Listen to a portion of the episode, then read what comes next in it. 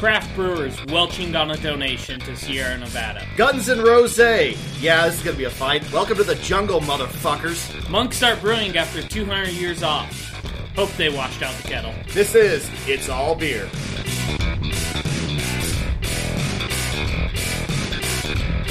Welcome to It's All Beer. If it's news and you can drink it, then we'll bloody well talk about it. I'm Jeremy Jones. I'm Tyler Zimmerman. How you doing, Tyler? Oh, pretty good. How are you, Jeremy? Uh, It's been a good day. I had, uh, I think, probably the best line ever uttered in my tap room uh, uh, was spoken today. Yeah, what was it? Um, so I had a gentleman in who uh, he got two or three uh, cu- uh, cups into uh, into the day, and I don't know how the conversation drifted towards quantum physics, but that's apparently a thing. Like that you do. You, you get a couple of beers in you, and you know one thing leads to another, and quantum physics comes up.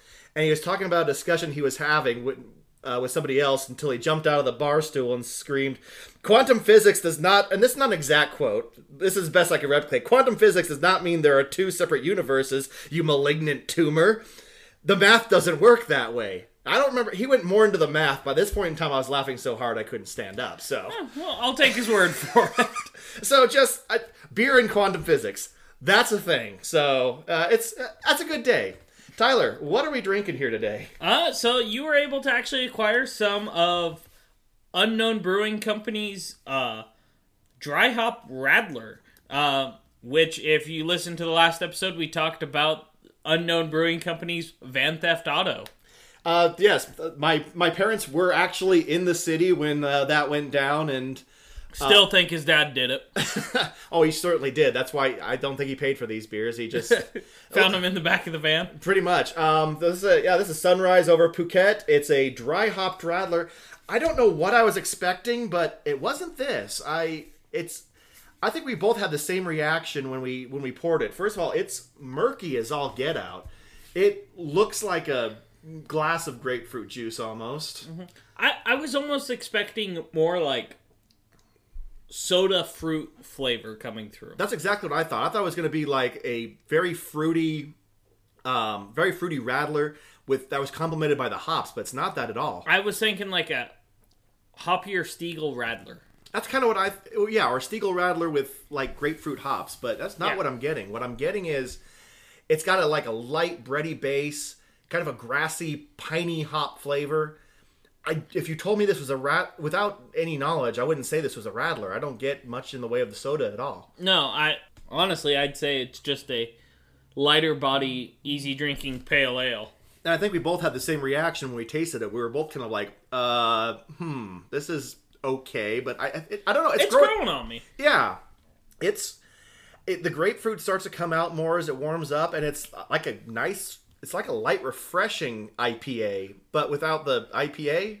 Yeah, I mean, I would crush through this on a patio in like 85 degree weather. And I mean, the hops kind of add a little bit of balance. So I guess in a roundabout way, well done, Unknown Brewing. Um, and thank you to uh, You've confused us a little, you've confused the shit out of us, but um, uh, it's that- all beer. and thank you, mom and dad, for uh, bringing it back to me. yeah, thank you, Papa and Mama Jones. Uh, Tyler, want to get us started today? Yeah. Um, we'll start off with, as most people remember, uh, Sierra Nevada brewed the Resilience IPA after the fires that tore through uh, Butte County in California. Uh, they opened the recipe up to any brewer, brewery that wanted to make it could make it.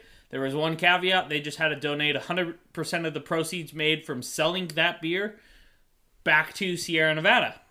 And how has that worked out? It, awesome cause. Great publicity for most of the breweries that ended up doing it. Uh, one little hiccup though. Uh, on Tuesday, according to uh, article on VinePair, uh, and I actually saw this pop up on Twitter on Tuesday as well from the world's worst beer blog. Um, the CEO, uh, uh, vice president, sorry, of Sierra Nevada, Ken Grossman, sent out an email thanking brewers who have fulfilled their financial commitments to the campaign, and then adds that the fund is still awaiting more than half the donations. That's Uh, a lot. The deadlines for the donations were May 14th. Apparently, some beer community members said uh, it's fucked up that he's calling them out, But in my mind, I'm like, I haven't seen a Resilience IPA on really anywhere for a couple months now. How and you deserve to be called out. In my I- mind, he should have called the breweries out who haven't donated by name and been like, "Hey, fuckers, you got all this great press from us. Why aren't you donating like you said you would?" Well, you, it strikes me that the deal was pretty cut and dry. Here's the recipe. Here's the here's the rules. And if you Here's where you donate. yeah, and if you want to if you want to brew this beer with us, that's awesome, and we'd love to have you. But here are the rules, and if you don't, um, you know, then don't. But And I know, like, our brewery has done a couple beers where we have donated off of. We didn't do a Resilience IPA, but we've got a lager, and we did an, I, another IPA for another local charity um, where a portion gets donated back. And it's super easy to track. You look at your point of sale and go, okay, how many pints did I sell this month? We're donating this percentage off that. How many kegs of it, or bottles, or cans, or whatever you did, sold outside? We're doing a percentage of that. In this case, it's 100% of either one. So you just look at the total number and you write out a check and send it off. Or go to the online link and go. Fifty percent though seems like a lot. I feel like a lot of breweries have just forgotten that was the deal. Maybe I have no idea. That I mean, fifty percent uh, uh, of the people who are participating that either forgot or are not doing it. That seems like there's something wrong in the in the whole deal there. the number was as outstanding to me, and I was like, this is not a good look for craft brewers. No, it really isn't because it's I was like, you guys look like greedy, money hungry pricks. or well, I mean, there's one side of the coin, or you're just you've you just look like completely disorganized Buffoons. which you know some some breweries that that's not out of the question, I suppose. But that's yeah, you're you're right. That is a little bit disheartening that uh, that the number is that low. It's kind of a come on, craft brewers, be better. I'm just looking up to see when Resilience was released. I started seeing it on taps earlier. I'd say what about November, December. Uh, see an article from craftbeer.com on December 14th. Sierra Nevada releases Resilience IPA, the beer to support rebuilding after the campfire. So, I'm assuming, yeah, November, uh, early part of December, last part of November. And I really stopped seeing it around town February, March. Sounds about right. So, So you're telling me that right after April 1st, how are you not pulling up your reports from whenever it tapped to whenever that last cake sold and say, okay, here we go. Let's send off that donation. Mm-hmm. This is actually posing some issues because there are still 10,000 people without homes there because of this fire. Um, they've already raised about 2.5 million dollars in uh in that fund to help the relief efforts. So it's still missing another 2.5 million dollars.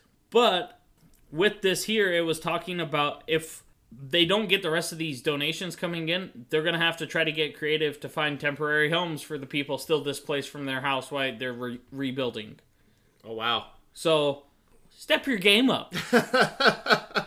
I craft brewers, if you brewed that, and I, I kind of, I, I, I don't know. Is it shitty that I kind of want them to call these breweries out a little bit, just to, I mean, if, if for no other reason than just to say, hey, uh, here's we didn't get your money, and so They'll get it then. or, or maybe or maybe even hey so we're releasing the names of all the breweries who didn't on june 1st so maybe Email us if you need to know if you made that donation. i mean is that is that shitty of me that i kind of want that but No, but because- not really I, I truly do want it because how many breweries did you see that brewed this beer and then like posted, "Hey, this is the Resilience IPA. Quite a few. We're brewing it. Come by, drink some pints, support a good cause." They're getting all that free fucking press.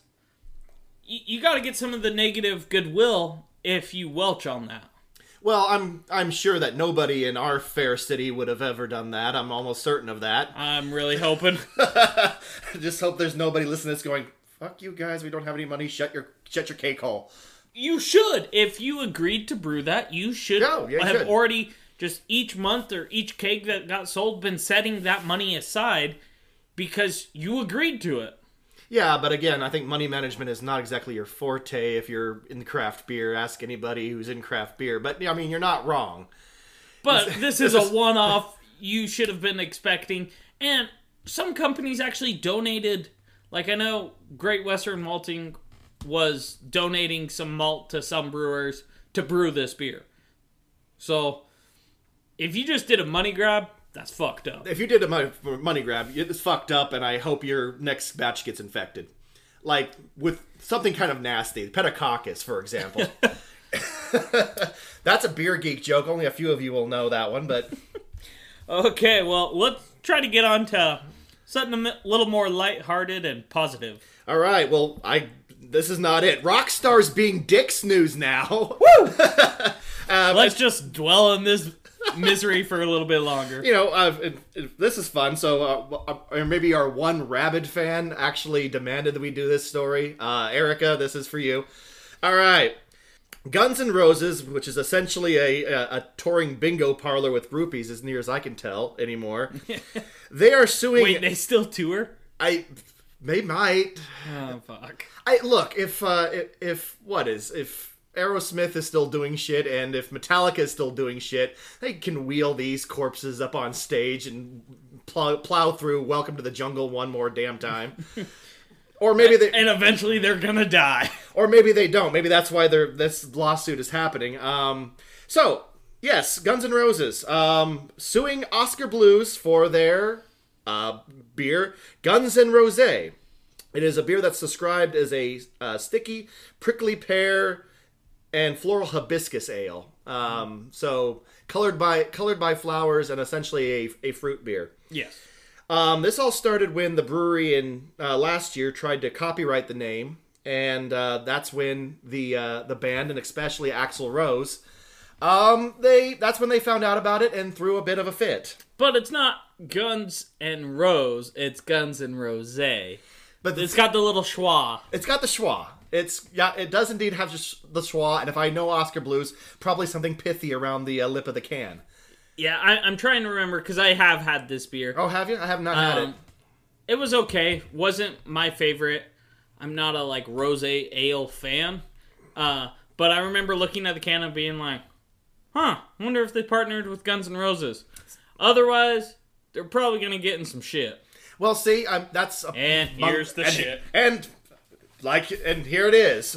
Look up above you, Oskar Blues. Here comes the shit. Um, no, that that was among their complaints was is, is that people are just going to assume that Guns N' Roses is associated with Oskar Blues, which I don't know. For me personally, if someone accidentally assumed I was with uh, partnering with Oskar Blues, I would kind of I would lean into it. There are worse organizations to accidentally be associated. Yeah, but with. if you ain't getting a, a little bit of that kickback coming, There is so yes. The, well, their complaint not so much not so much the losses, although they are requesting a uh, a portion of all the sales from uh, Guns and Rose.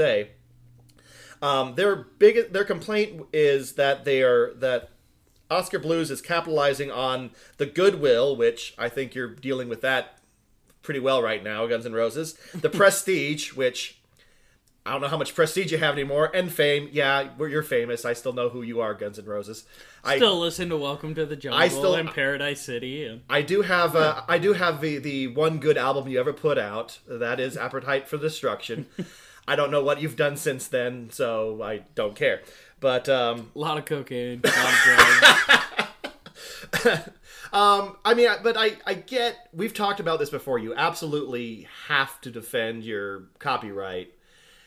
If you don't defend it, you lose it. Exactly. So it sort of makes sense. And Oskar Blues is making merchandise uh, with the Guns and Rose. Oh, they made some merch as well. Oh They yeah, some- you're fucked. they made hats. They made I know they made hats, and they know they made patches or something. So although although I headlined this with rock stars being dicks, uh, I I have to honestly say I'm not. What's ex- up with the brewers here being dicks? Hey, Oskar Blues, you should have should have thought that one out a little bit more. I feel like somebody should have said, "Hey, has anyone consulted with uh, Guns N' Roses?" well, that was like Sweetwater Brewing out of Atlanta, Georgia. did a beer uh, when Kanye West released his Life of Pablo album uh, a couple years ago, um, and they did a beer where they took his exact like album cover and made that the beer label, Oh, I but instead that. of Life of Pablo, everywhere it said "We miss the old Kanye," and then they didn't advertise this really at all, and then sold it as quick as they could. So that way, when Kanye West people came in and were like, "Hey, you need to, you need to Stop. stop," We said we did. they're like, "Okay, yeah, we will. We'll recall any that our distributors have left."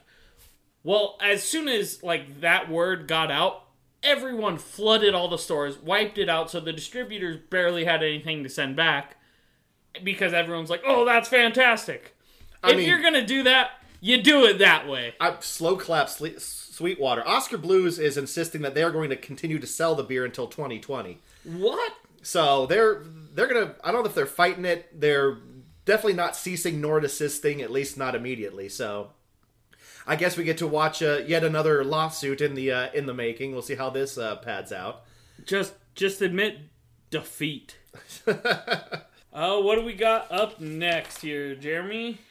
Monks making beer news now. Oh yes, I did hear about this. Yeah. So um, monks at the uh, Grim Baron. How do you do you know how to pronounce this? No fucking clue. All right. So uh, so apologies. We are going probably Grim Bragan? Grim. I, I thought it was Grim Virgin, but I know I's and E's make a similar sound in German. So- All right. So anyway, again, we're gonna absolutely butcher the name of this place. So, uh, Grimbergen um, Abbey res- is resurrecting a series of beers made from a recipe book that's uh, over 200 years old. I was gonna say. So the last time they made beer in this abbey, the United States wasn't even of le- legal drinking age. The, the United States was 20 years old. And yet, I'm pretty sure that America was drinking heavily. Oh, in fact, 100%. in fact, I've got proof that it was because, and we'll get to that. But one of their recipes, yeah, proves that. Oh, lead in. Well, it's uh, get, kind of getting ahead of ourselves, but one of the recipe, one of the recipes they found in this uh, in this book, and the book itself is kind of interesting. It was rescued from the library uh, during a fire that was set during the French Revolution, mm-hmm. And they cut a hole in the wall of the library and were sneaking out like three hundred some books. Damn. Um, this being among them, um, the book was written in um, in Latin and Old Dutch, so they actually needed the help of a local another local monastery to help translate them. Okay.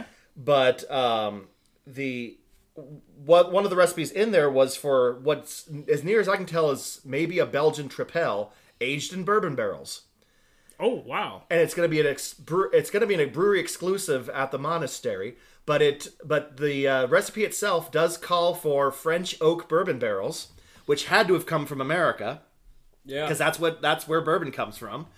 Um, they they pour this tripel in there, and then they pi- repitch the yeast to re-ferment in the barrel. So it's supposed to that's supposed to create more of those phenolic Belgian esters, um, along with of course the wood and the bourbon and the vanilla and all the things that comes from bourbon bourbon barrel aging. and any other random bacterias left in the bourbon barrel. Absolutely. So, I mean, I guess there's there's something for you, uh, uh, craft beer fans. Bourbon barrel aging, over 200 years old. Um, and I did see that their name already appears on some Belgian beer, thanks to some licensing deals they cut with Carlsberg and a Heineken-owned company, Alken-Maes. So they are each contract brewing some beers in their name since they haven't been brewing, but there's still beers out there in their name.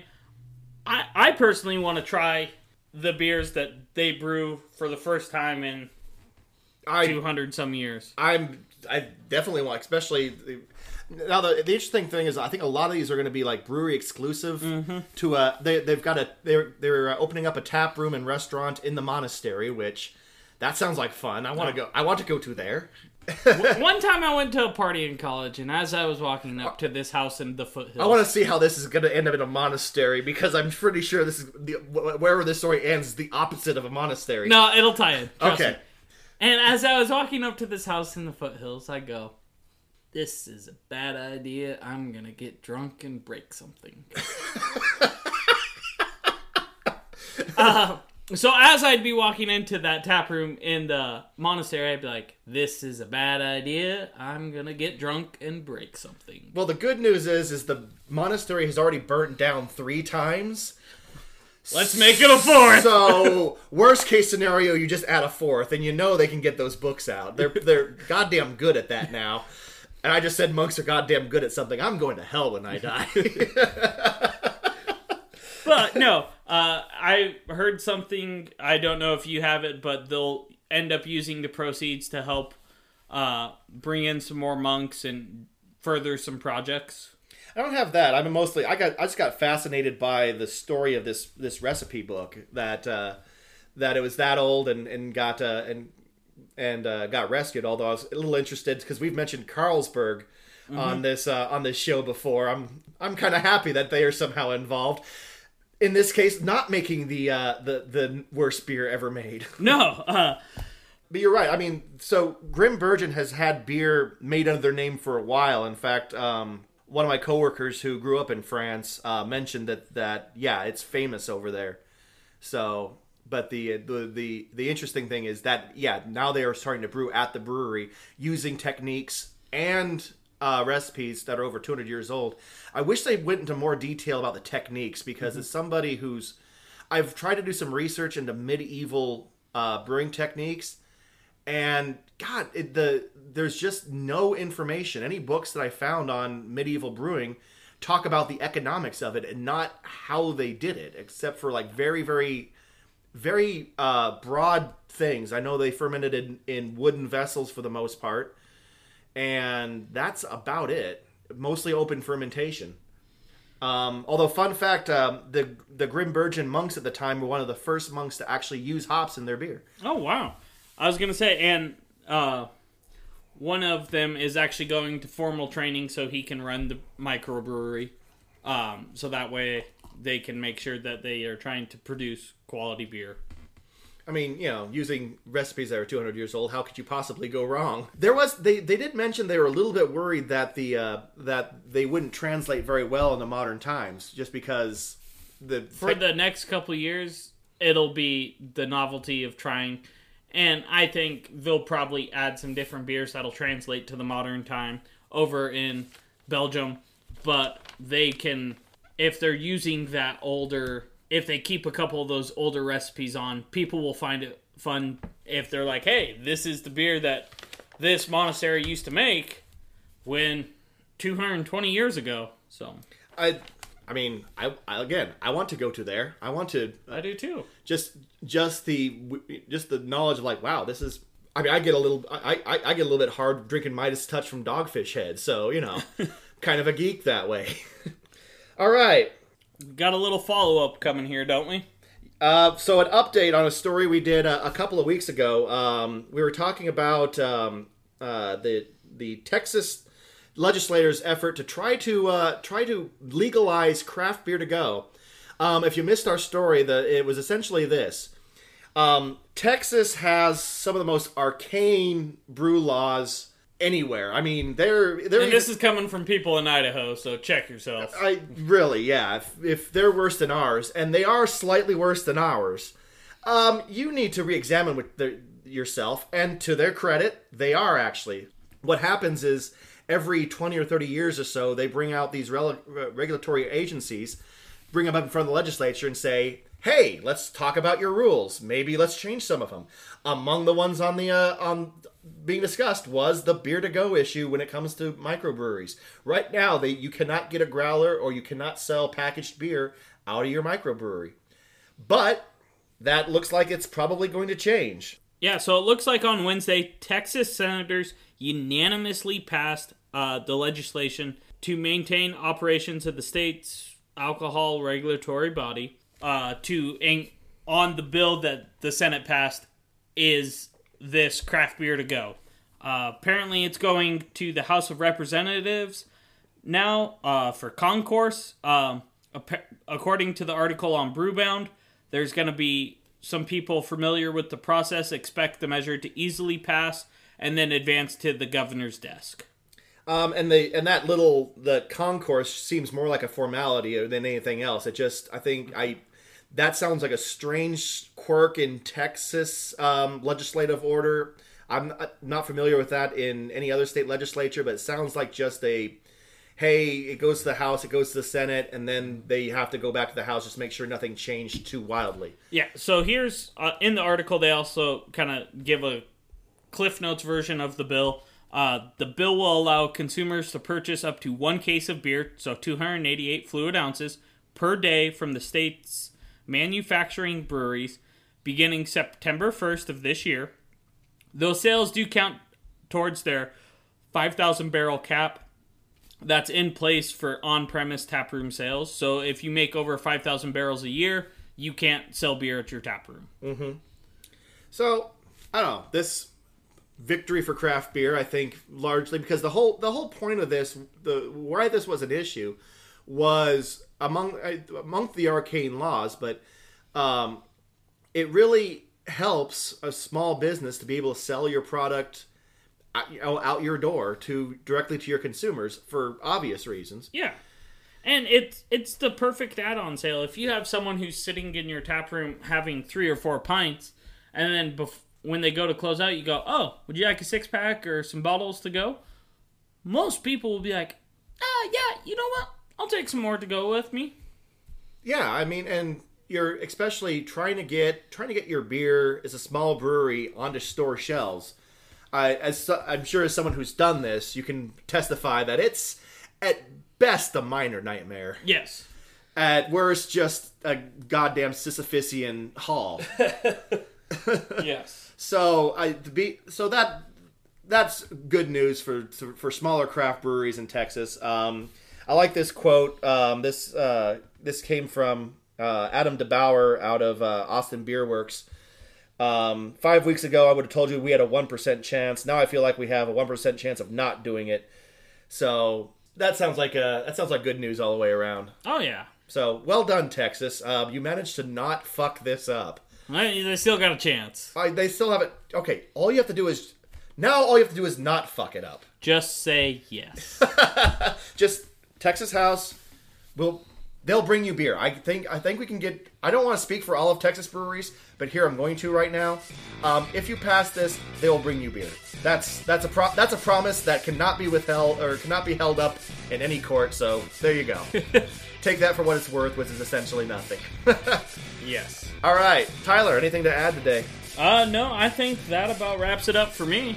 All right. Well, this has been It's All Beer. Uh, you can reach us by uh, Twitter or Facebook at It's All Beer. Although, fun fact, apparently it's on Twitter. It's It's All Beer One because someone already has It's All Beer, and it took me a whole Fucking prick. six episodes to notice. but you know, you can you can find us there at, at Craft Beer One, and uh, you could be one of our three followers. Which I'm which I'm. Thought it was it's all beer one, not craft beer one. It's all beer. It's all beer one. Okay. Do I need to do I need to just start this again? No, just keep going. Okay, well, this we're powering through this. it's be one of those days. Um, or by email at it's all beer at gmail.com. That one I'm sure of. Music was Retro Future Dirty by Kevin MacLeod, and yes, I have been mispronouncing it this entire time. Thank you, Danielle, for pointing that out to me. So, anyway, Retro Future Dirty by Kevin MacLeod at incompetech.com. And be sure to rate us, rate this podcast, and leave out where I'm mispronouncing names and uh, and not remembering what my actual Twitter handle is. Just let's just go on to uh, the actual podcast, which is fucking fantastic. Tyler, can you disagree with that statement? No, it's pretty fucking awesome. It's it's probably the best thing out there right now on the internet at all. Next to porn. Even better than some porn. Maybe not Game of Bones, but all right. Well, that's all from us. I'm Jeremy Jones. I'm Tyler Zimmerman. Go have a beer. Enjoy.